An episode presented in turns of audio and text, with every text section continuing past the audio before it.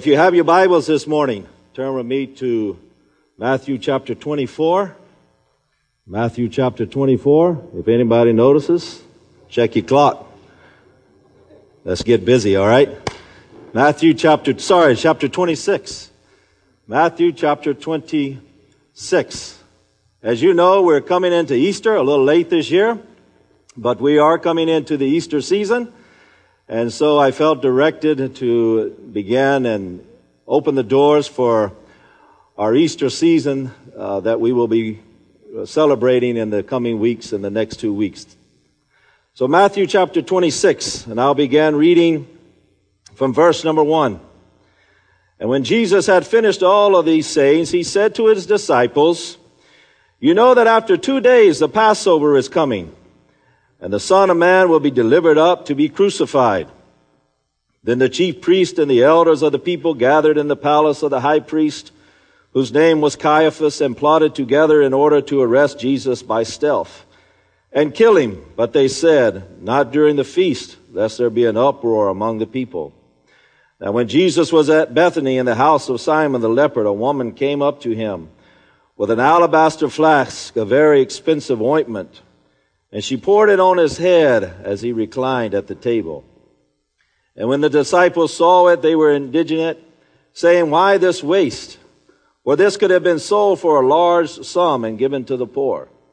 But Jesus, aware of this, said to them, Why do you trouble this woman? For she has done a beautiful thing to me. For you always have the poor with you, but you will not always have me. In pouring this ointment on my body, she has done it to prepare me for burial. Truly I say to you, wherever this gospel is proclaimed in the whole world, what she has done will also be told in memory of her. Father, again, we are humbled and so grateful to be here this morning to have this opportunity to open your word. And we thank you for the reading of the word of God, this sword that cuts us both ways. And Father, we ask right now as we begin our time of looking into your scriptures, we've worshiped you, we've lifted our hands in adoration to you, but now we come to the meat of our service, Lord, and it's not my words, but it's the words that you have placed in the hearts of us this morning. So I want to ask you right now to anoint the lips that speak it this morning and the ears that, li- the ears that listen this morning. In your name we pray, and everyone says, Amen and Amen. Easter is among us.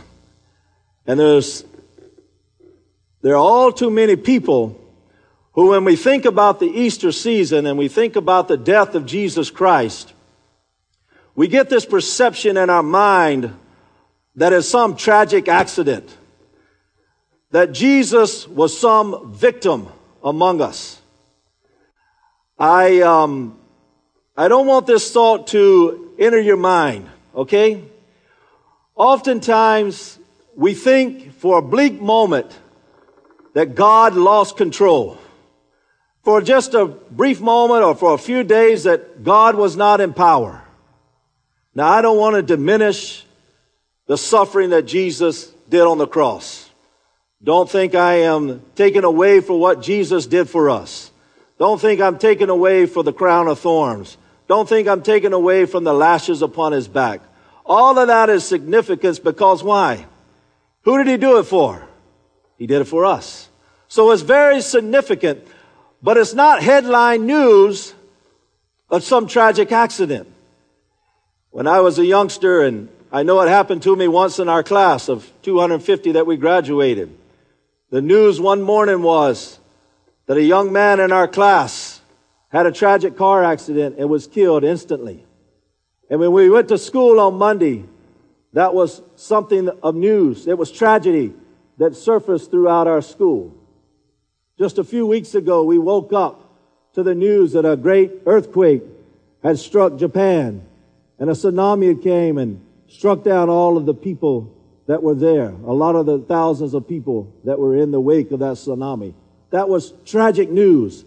They were victims. It wasn't the morning newspaper where we read about another murder and we saw of another victim that was gunned down or shot down or wherever the case may be. My point is this. The death of Jesus Christ on the cross was no accident. It was ordained of God. Put this in your, in your memory bank this, this week, this morning, as you think about Easter and about the, the crucifixion of Jesus Christ. God was in control at all times. God was still on the throne. He was still the great I am, but God was still in control during Easter season. The idea, I don't know where the idea comes from. It doesn't come from the Gospels. The Gospel writers are very careful to demonstrate that the death of Jesus Christ was not only the purpose of God and the purpose of our Lord and Savior Jesus Christ, but it was also God's doing. God ordered it. God was in control. And in spite of significant opposition, God ordered the death of Jesus Christ for us. Keep that in your mind as we go throughout these remaining two weeks of our Easter season. We will see dramas about it. Next week we will have a musical about it. And I tell you, grieve, weep for what Jesus did for you. But always remember, God was in control. Now in our text this morning, chapter 26 of the book of Matthew, it picks up the narrative at the end of the Olivet, what is described of as, as the Olivet discourse, which Jesus had just finished. Jesus had been to the temple. He had been teaching once again as he always did. And he had been exhorting the Jewish religious leaders for the hypocritical ungodliness. But then upon leaving the temple, he says to his disciples, he orders them, said, let's go up to the temple. I mean, let's go up to the Mount of Olives and let's sit there. And he wanted to begin to share with him about his second coming. And he talks about it in chapter 24. He gives a warning, number one. And Jesus says, see that no one leads you astray. Jesus speaking to them. He's preparing them for his second coming. He said, people are going to lead you astray during the second coming of Jesus Christ. If my voice cracks, my son plays baseball and we lost yesterday, Brother Nathaniel. And I hollered and hollered to get him to run and stuff, so I lost my voice a little bit, but bear with me, okay? There was a warning, do not be led astray. He gave a warning to hear of rumors of wars.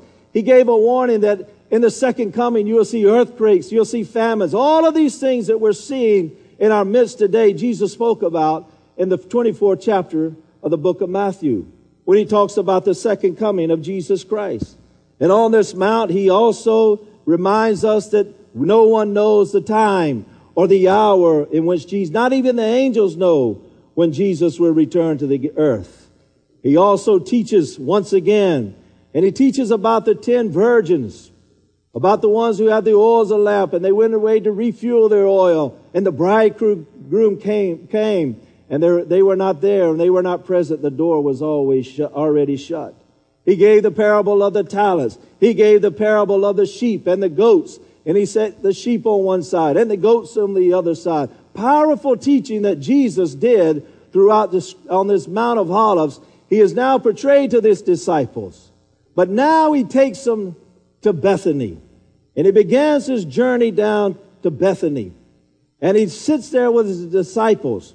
And for the fourth time, the Lord brought them back to the central reality of his coming here for the first time. Four times he's going to tell them.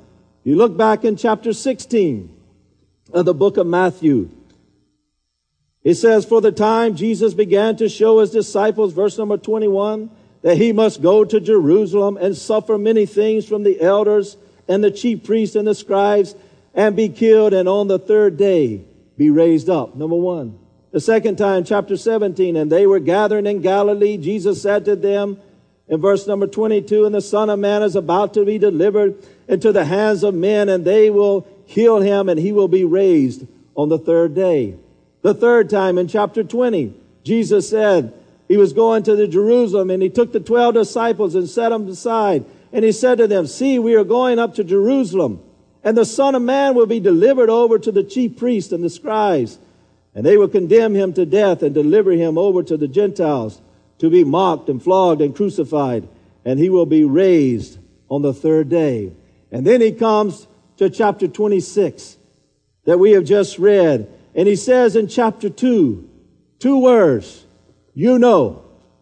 Disciples, this is one time, two times, three times. This is the fourth time I'm telling you, you know, you know that after two days of Passover is coming and the Son of Man will be delivered up to be crucified. It was about four years ago. My dad called me one morning and he said, grandmother, his mother, he said, grandmother, we had to carry her to the hospital. And we've realized that she has an aneurysm in her chest. She has some discomfort. She was 88 years old, I believe, 87, 88 years old at the time. And he said, there's nothing they can do for her. She's just there, says she probably won't even make it through the night. You know, we just put her in the hospital because she was a little uncomfortable.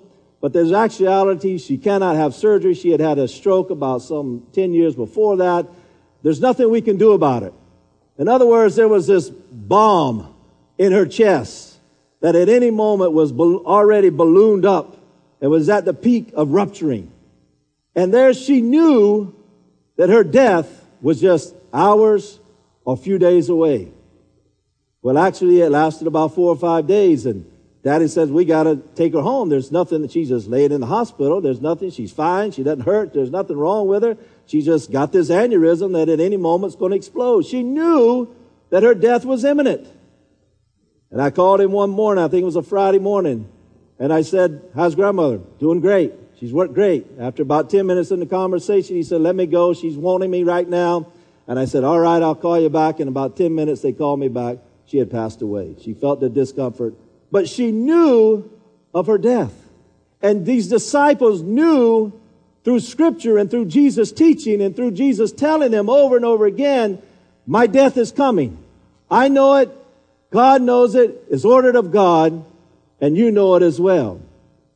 So for Jesus himself, the crucifixion was the next major event in the Messiah's mission. Before he should return in power and in glory, he must die and willing and humble death upon the cross. So the first two verses of chapter 26 contain our Lord's declaration regarding his imminent death. And he is reminding them once again that he will be crucified, but he will also be crucified on his own terms. This is very important to realize. And I'm going to show you in just a little bit. It wasn't on the terms of the scribes and the Pharisees. It was on God's terms that Jesus would be crucified. You remember Pilate told Jesus, says, I have authority over you. I have authority to take you down. I have the, authority to release you. I have the authority to crucify you. And Jesus says, You have no authority unless it comes from the Father above. God is in control. I remind you, I should have titled this message, God is in control because God is in control at Easter time. So on Wednesday, two days before Passover, Jesus reminds the disciples that he will be handed over to the Gentiles to be crucified. Joseph was betrayed by his brother Judah to the hand of the Midianites for the price of a slave. Samson was betrayed by the men of Judah to the Philistines. And now Jesus will be betrayed by Jesus. The possibility of our Lord's death had probably haunted these disciples for some times.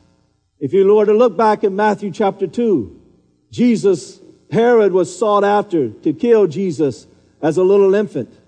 But it wasn't God's time. God was in control. You remember Jesus healed the man, the withered man's hand and the Pharisees sought to kill Jesus, but God was in control. It wasn't Jesus' time to die. They sought to kill Jesus. They sought to throw him over a cliff. Jesus walked into the synagogue in Nazareth and there he proclaimed to be the great Messiah.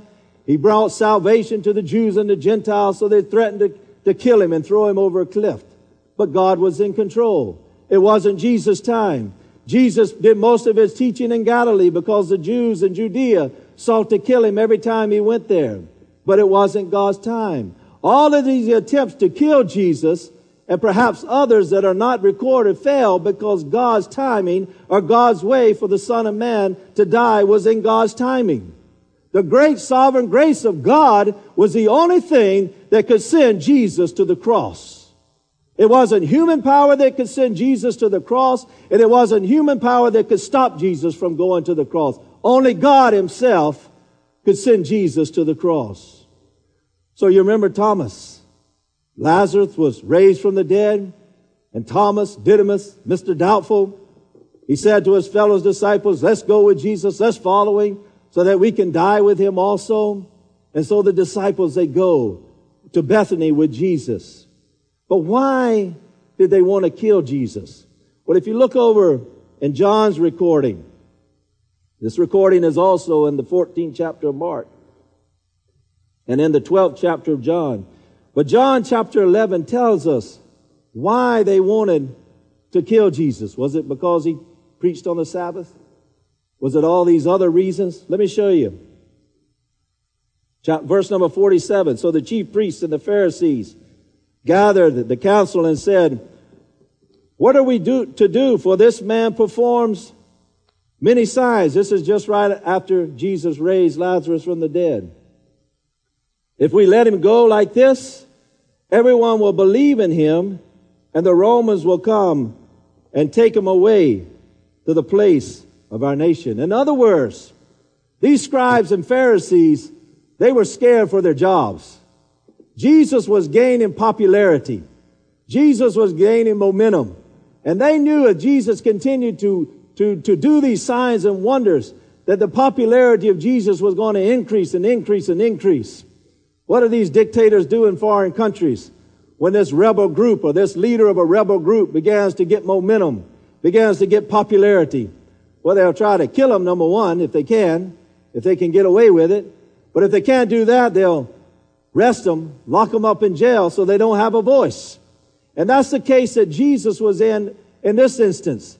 He was gaining popularity, and so these guys, they were getting worried.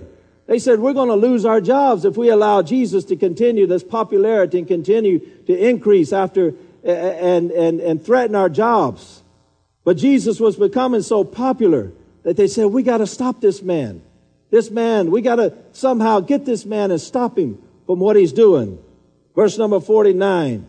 But one of them, Caiaphas, who was a high priest that year, said to them, For you know nothing at all. It was none other than Caiaphas, the high priest, who sought to kill Jesus, who ordered this, who arranged this. Uh, uh, Caiaphas was a conniving, was a was a treacherous, was a deceitful man depicted in the scriptures. He was one of Jesus' antagonists, just like Herod. He was always out to find wrong with Jesus so that he could threaten him and so he could kill Jesus. So Caiaphas says, his famous verse in number 50, nor do you understand that it is better for you that one man should die for the people than the whole nation should perish? He did not say this for his own accord, but being high priest that year, he prophesied that Jesus would die for the nation and not the nation only, but also to gather into one the children of God who are scattered abroad. So from that day on, they made plans to put Jesus to death. Was it for theological reasons? It was all for political reasons. It was all because their political position was being threatened. The high priesthood traditionally was passed down through the Levitical line. But now during Roman conquership, the, the, the, the priesthood was given as a favor, or it was uh, bought for, it was sold off to be the priest or the high priest. But here, uh, uh, uh Caiaphas was rather smart, so he married the daughter of Annas. And so now he was in the Levitical line as well as through the Roman imperial. He was able to to gain control of the priesthood and actually served for quite a long time, for 22 years, which was a long time for a priest to serve at that time. His successor served for only 50 days. So here Caiaphas is one that he's threatening. He says, we got to stop this man.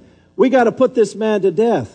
For after our Lord's triumphal entry and taking possession of Jerusalem and the temple, the Jewish elite were terrified by the threat that Jesus posed. And those, those, so they conspired to put Jesus to death. And so it says in verse number four, they plotted to put Jesus to death back in chapter 26 by stealth and to kill him. Stealth was by secret. In other words, they didn't want anybody to know because of the popularity that Jesus was gaining. They did not want anybody to know that they were going to put Jesus to death. There were two things that they didn't want to do. They didn't want to crucify him because that was very public death. Their preferred way was probably stoning at that time. And the second thing was, you remember Jesus says in two days before Passover, one thing they did not want to do was they did not want to kill him during Passover week. Josephus says that sometimes 250,000 sacrifices were offered up. Law said it had to have 10 people per sacrifice. So we were looking at over 2 million people that were going to be gathered for the feast of Passover. So to kill Jesus at that time, in other words, people had to come from Galilee, where Jesus had been, where he had gained great popularity. People from Galilee, who was just a short distance away, had to come in and be with, be with at the feast of the Passover. So if they went and they slaughtered Jesus, if they crucified him, whatever the means might be, and they did that during Passover, they would have, as the scripture said, they didn't want to create a riot.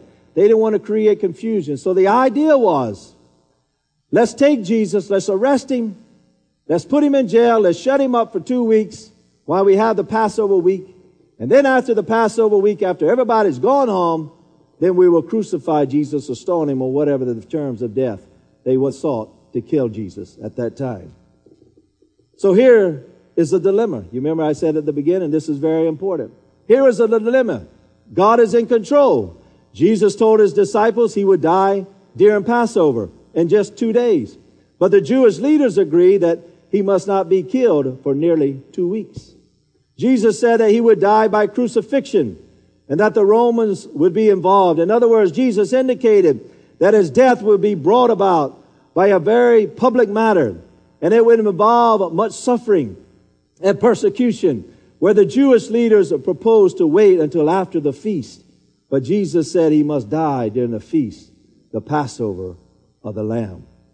No two plans for his death could be more diametrically opposed.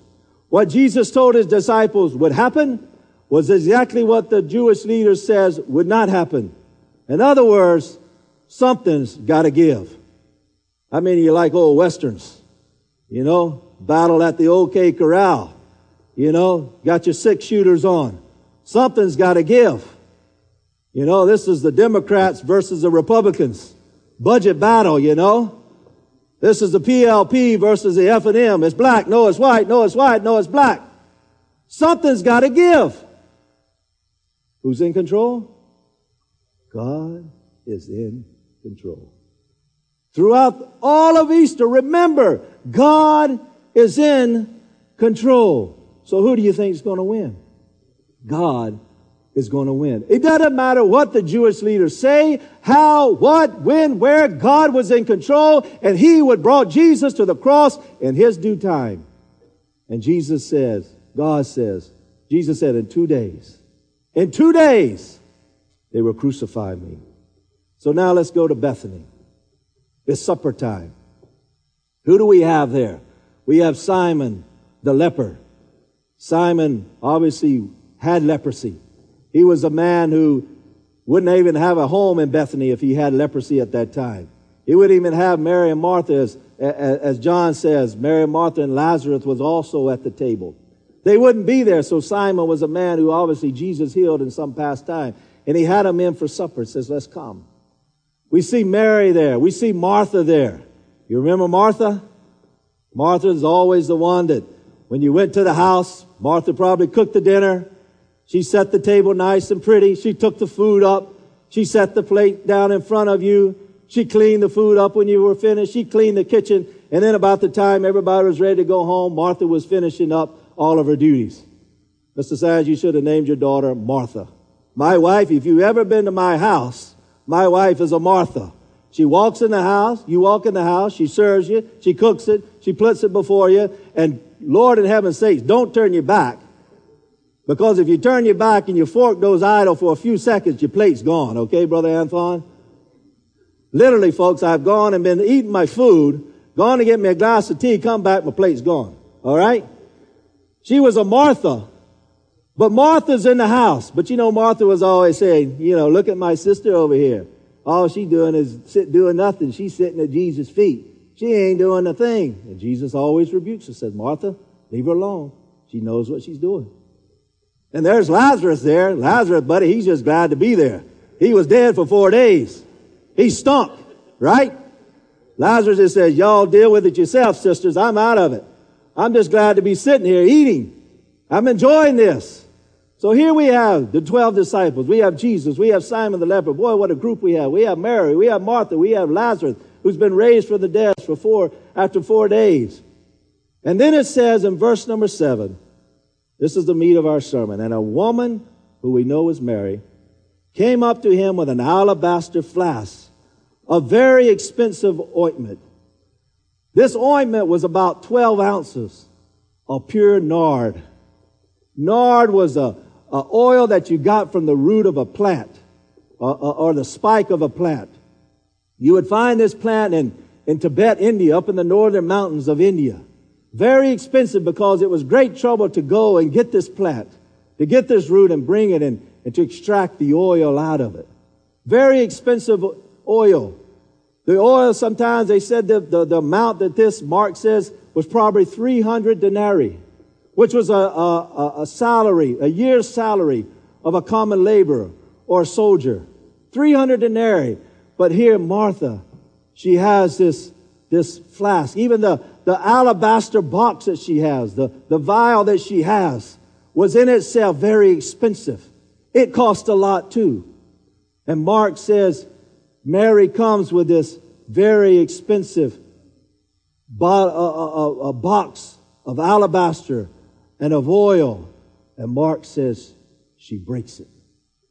And the oil flows upon Jesus. Mary. Mary.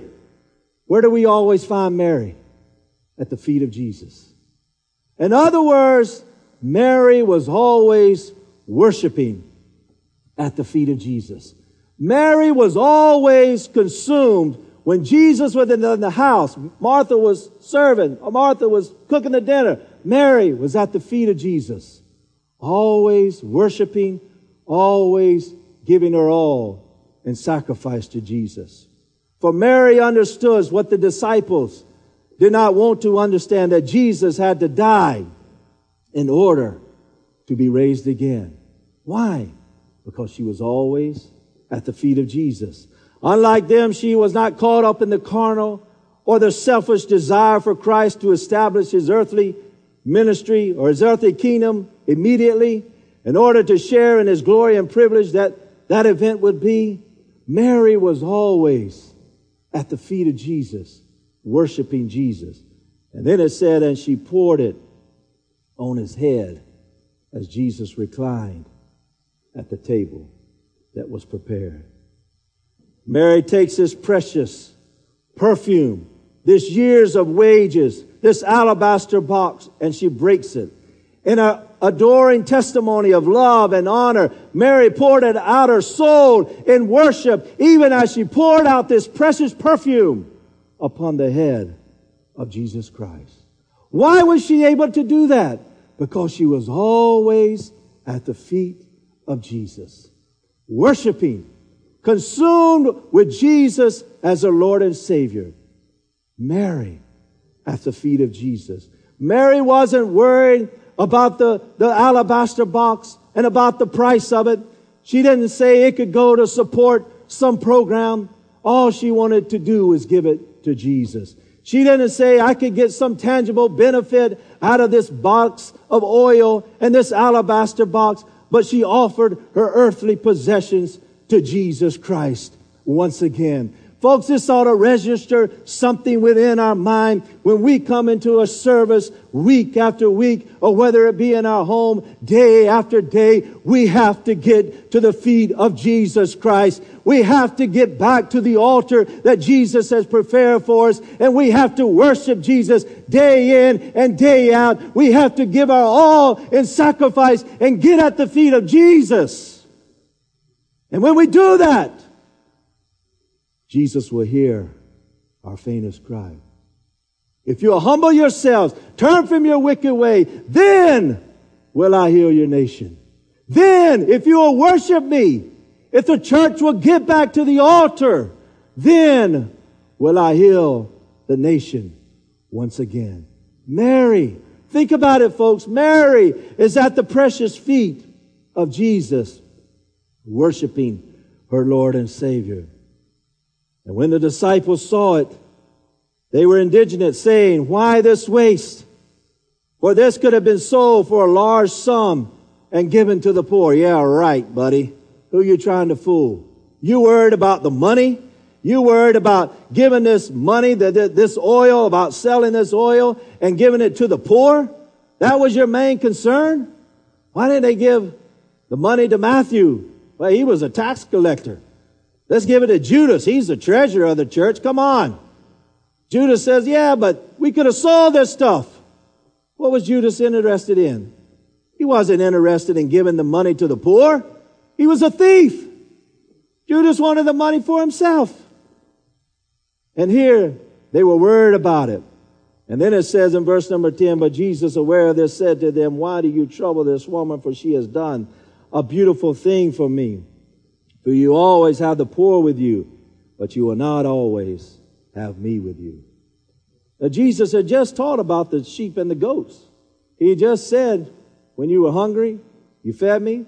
When they were naked, you clothed me, so on and so on. The goats, they didn't do what they were supposed to do. The sheep enter, the goats don't. We remember reading that parable, but now Jesus says, don't worry about the poor. Jesus was going to the cross. And Mary knew the destination of Jesus. And she was concerned with getting Jesus and worshiping Jesus. She wasn't ser- concerned about being a philanthropist at that time. She was wor- worried about adoration for her Lord and Savior. She wasn't worried about a charity event at that time. She was worried about worshiping Jesus Christ as Lord and Savior. Folks, listen to me. Genuine worship is a supreme service that a Christian can give. We have Operation Inasmuch. Wonderful ministry. But that's not the supreme sacrifice that a Christian can give. We have care kitchen. We feed the poor. We feed the less unfortunate. But that is not the supreme sacrifice of a Christian. Witnessing is not the supreme sacrifice of a Christian. Discipling new believers is great and it's important, but it is not the supreme sacrifice that a Christian can, can give. Bible study, teaching the Word of God is wonderful. It is a necessity for the Word of God, but it's not the ultimate sacrifice. The ultimate sacrifice that the child of God can give is genuine, pure worship to our Lord and Savior who died on the cross some 2,000 years ago. And folks, when we give worship, supreme, ultimate sacrifice of worship, then all of these other things come into order. And God blesses Awana. God blesses the youth. God blesses the choir. God blesses the Sunday morning service. God blesses every ministry that is done at Calvary Bible Church when we make our supreme sacrifice and worship to Jesus Christ. So many of us, I'll preach to myself. I won't preach to you. I come in this service and I come oftentimes wonder what time we're going to get out. Wonder what time, how long is this going to last? But it's all about worshiping Jesus Christ, our Lord and Savior. Jesus said, if I, if I be lifted up, I will draw all men unto me. How do we lift up Jesus? Through our worship, through our praise and adoration. This woman did not ask, Mary did not ask, how much does this oil cost? She did not say, do I have the time to give this oil? The true worshiper gives Jesus whatever he has, knowing that it is trifling compared to what Jesus did for us at Calvary. And in pouring this ointment on my body, she has done it to prepare me for burial. I don't even think Mary was even thinking this. She was so consumed with Jesus. She wasn't even, probably wasn't even contemplating that this is the last thing when Jesus is crucified. One of the th- important things of first century funerals was the oil, how precious the oil was because of the decaying body. They didn't have embalming. They used the oil, the perfume to decay the odor that was amongst them. But here, Mary, in her adoration, in her praise and worship to Jesus Christ, she took the oil and she broke it. And she prepared Jesus for burial. But truly I say to you, wherever this gospel is proclaimed in the whole world, what she has done will also be told in memory of her. This is an example to all Christians of unselfishness, of sacrificial adoration. What this one woman did at the feet of Jesus. There wasn't a public fanfare. There wasn't a call for everyone to come around. There wasn't news that Jesus was in the house. It was 12 disciples. It was Simon. It was the others that were there. But Mary and her consumed for Jesus fell before him and worshiped him. One writer I read this week says this is the greatest story that was ever told. Folks, what I want you to see this morning is that alabaster box. Get that box in your mind. Precious. Precious. Fine china. Full of oil. Anointing oil. Here's this box before us. And Mary took that box and she broke it. The oil poured on his head, on his feet. Mark says she took her hair down, which was a disgrace in that one time for a woman to do. She took her hair down and she began to wipe the feet of Jesus. Jesus, who was just hours away from his death, was anointed by none other than Mary. You see, when Jesus died on the cross, and you accepted Jesus Christ as Lord and Savior, I believe the Lord, Brother Jerry, put an alabaster box within our heart. But so many of us afraid to take the box and break the box. We hold on to the box. It's a precious box. It's an expensive box. It has precious perfume. I'll just hold on to my box and I'll keep it for myself. The Word of God says we've been given hope, joy, love, and the greatest of these is love. But many of us want to hold that love in for ourselves. Many of us come into the service and we hear these songs that we heard this morning. Then sings my soul, my Savior God to thee, how great thou art. And them Holy Ghost doodads just began to go all over us, but we hold the box. and We don't break it. Jesus says, take the box, break the box, and allow others to be blessed.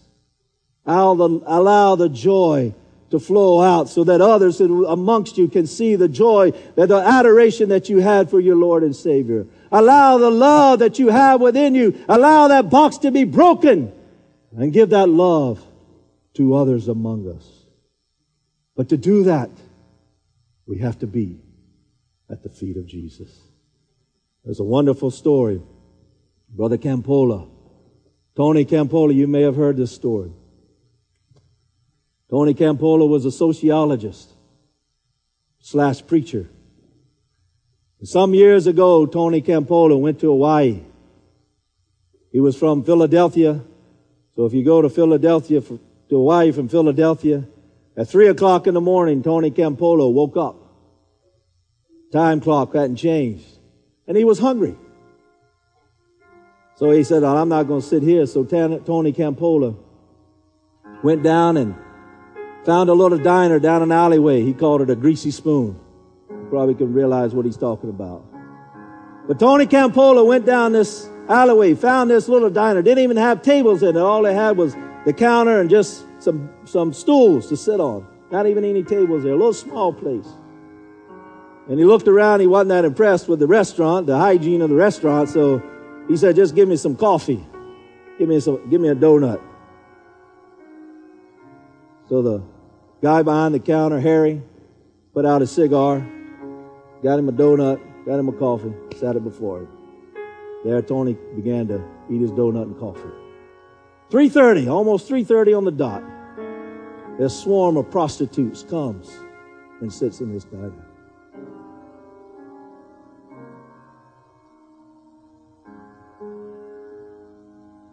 On either side of Tony Campolo was these prostitutes. Sorry. I play that story over my mind. Every time I get emotional. There it was, these prostitutes. One right beside him told her friend beside her, says, Hey, tomorrow's my birthday. Says, I'm going to be 39 years old. And her friend's response was, Oh, what? What do you want me to do about it? You want me to sing happy birthday to you? You want me to buy you a present? You want me to throw you a birthday party? And she responded and said, You didn't have to be so mean about it. I'm just letting you know tomorrow's my birthday. Says, It doesn't matter. I've never had a birthday party in my life. So it doesn't matter to me if you have one for me or not. Tony Campolo waited around. The prostitutes left, went on their ways. Tony asked Harry, says, Harry, says, you know this one, did they come in here every night? He said, 3.30 on the dot. They're in here. He said, you heard that one? He said, yeah, that's Agnes. Says, she says her birthday is tomorrow. What would you mind if we throw Agnes a birthday party?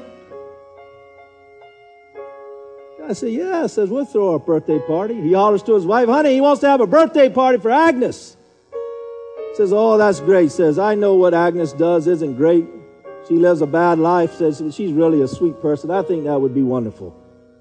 Harry, the cigar smoking waiter there, says, oh, I'll cook the birthday cake. Don't worry about the cake. I'll take care of the cake.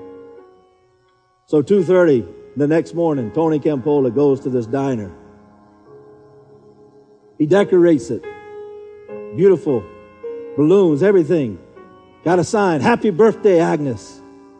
The wife had notified the, all, everybody around it. We're going to have a birthday party for Agnes.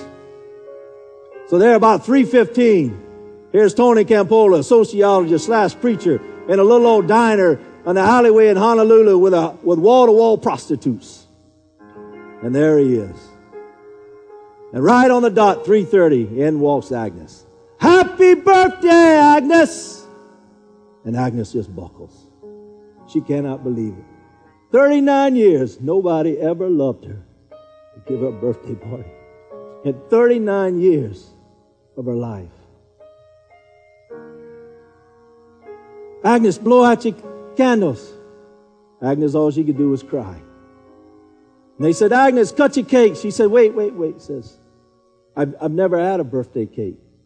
Says, would you, would you mind if I take my birthday cake and, and take it down to, to my mother? I'm just two blocks away. Let me take it. Let me, let me show my mother what a birthday cake looks like.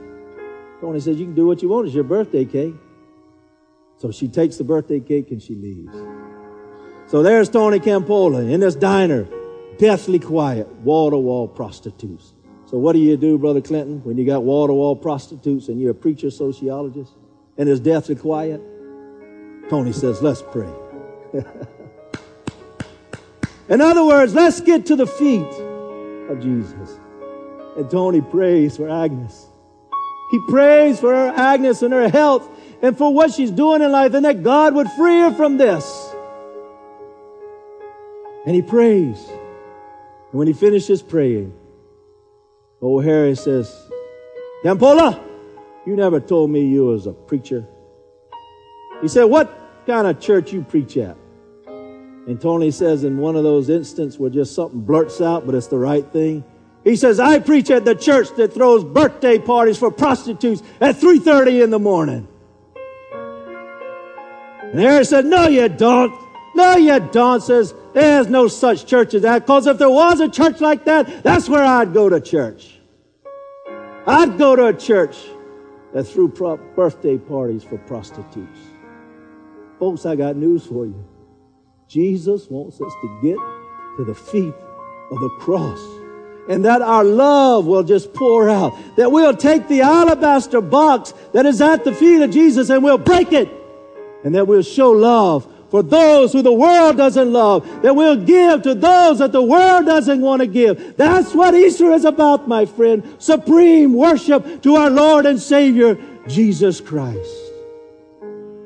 That's why we come here. That's what we remember. God was in control, so worship Jesus Christ as God ordained.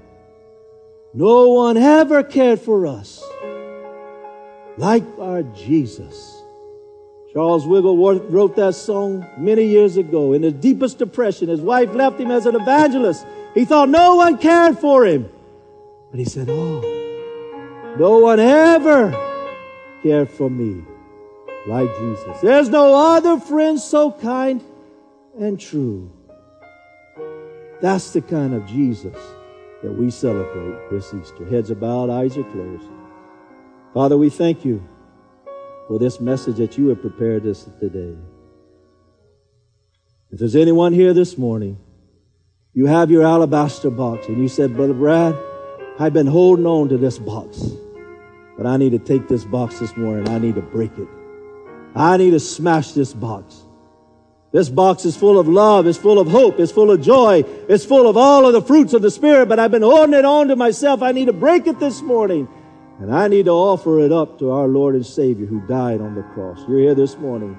I'm raising my hand. Will you join me this morning? Anyone, body else here says, I need to break my alabaster box this morning of love and joy and peace. So, Father, we see the hands. You know the hearts. And we ask you right now, Lord, to allow us to worship and to break the box and give it to you in our adoration and our worship. We don't want to think about it. We don't care about the cost. We just want to give our all in all to you, just as you did on Calvary's cross.